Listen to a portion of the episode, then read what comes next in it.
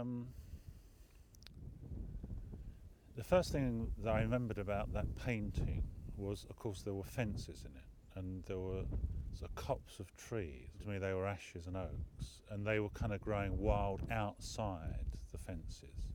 So they were kind of still part of nature rather than part of the culture of the, you know, the agricultural farmland of the area. Um, and also, of course, they hadn't been coppiced or in any way uh, treated uh, as industrial product. They were part of nature and they were quite magnificent, really. Coming from East Anglia as I do, or certainly I, my family have in my lifetime, I noticed the sail nearby. And then that made me think that there's a relationship because when you get a very healthy, flourishing copse of trees like that, the top of the tree is in summer, it's called the sail because uh, that takes the wind. And when trees are in danger, one of the things you do have to do is to take some of the branches down because at full summer and in a very strong wind, the sail of the tree will actually may bring it crashing to the ground. So that copse, you know, centre of the picture,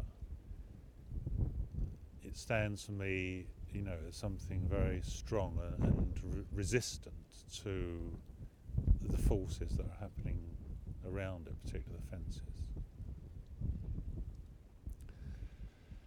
And a copse is a kind of meeting place for trees. I mean, it's a clump of trees, and it's set by a river ford where there are cattle drinking. And of course, a ford is a place where people cross. And there are figures, human figures in the picture. And you also get a sense that there's human congregation at that particular, by those particular trees, as there is kind of natural congregation. The colours are the colours that I can actually see around me as I'm talking. They are they're shades of brown, russet, uh, browns really, which is, is a very strong feature of this kind of landscape. And it's not like the landscape in which we're standing now, which is bereft of trees, which is utterly flat, and which, the first instance, you might call featureless. You could say that the painting we looked at was very busy. Uh, and that's what people I think find interesting about Constable's paintings. There's a certain busyness, there's a certain interaction, human interaction going on. There are vestiges of industry and economy uh, that you can read from the, the picture. But I think in the one we looked at, it is the trees overall that dominate and that the human activity is, is marginal and therefore it isn't a busy picture.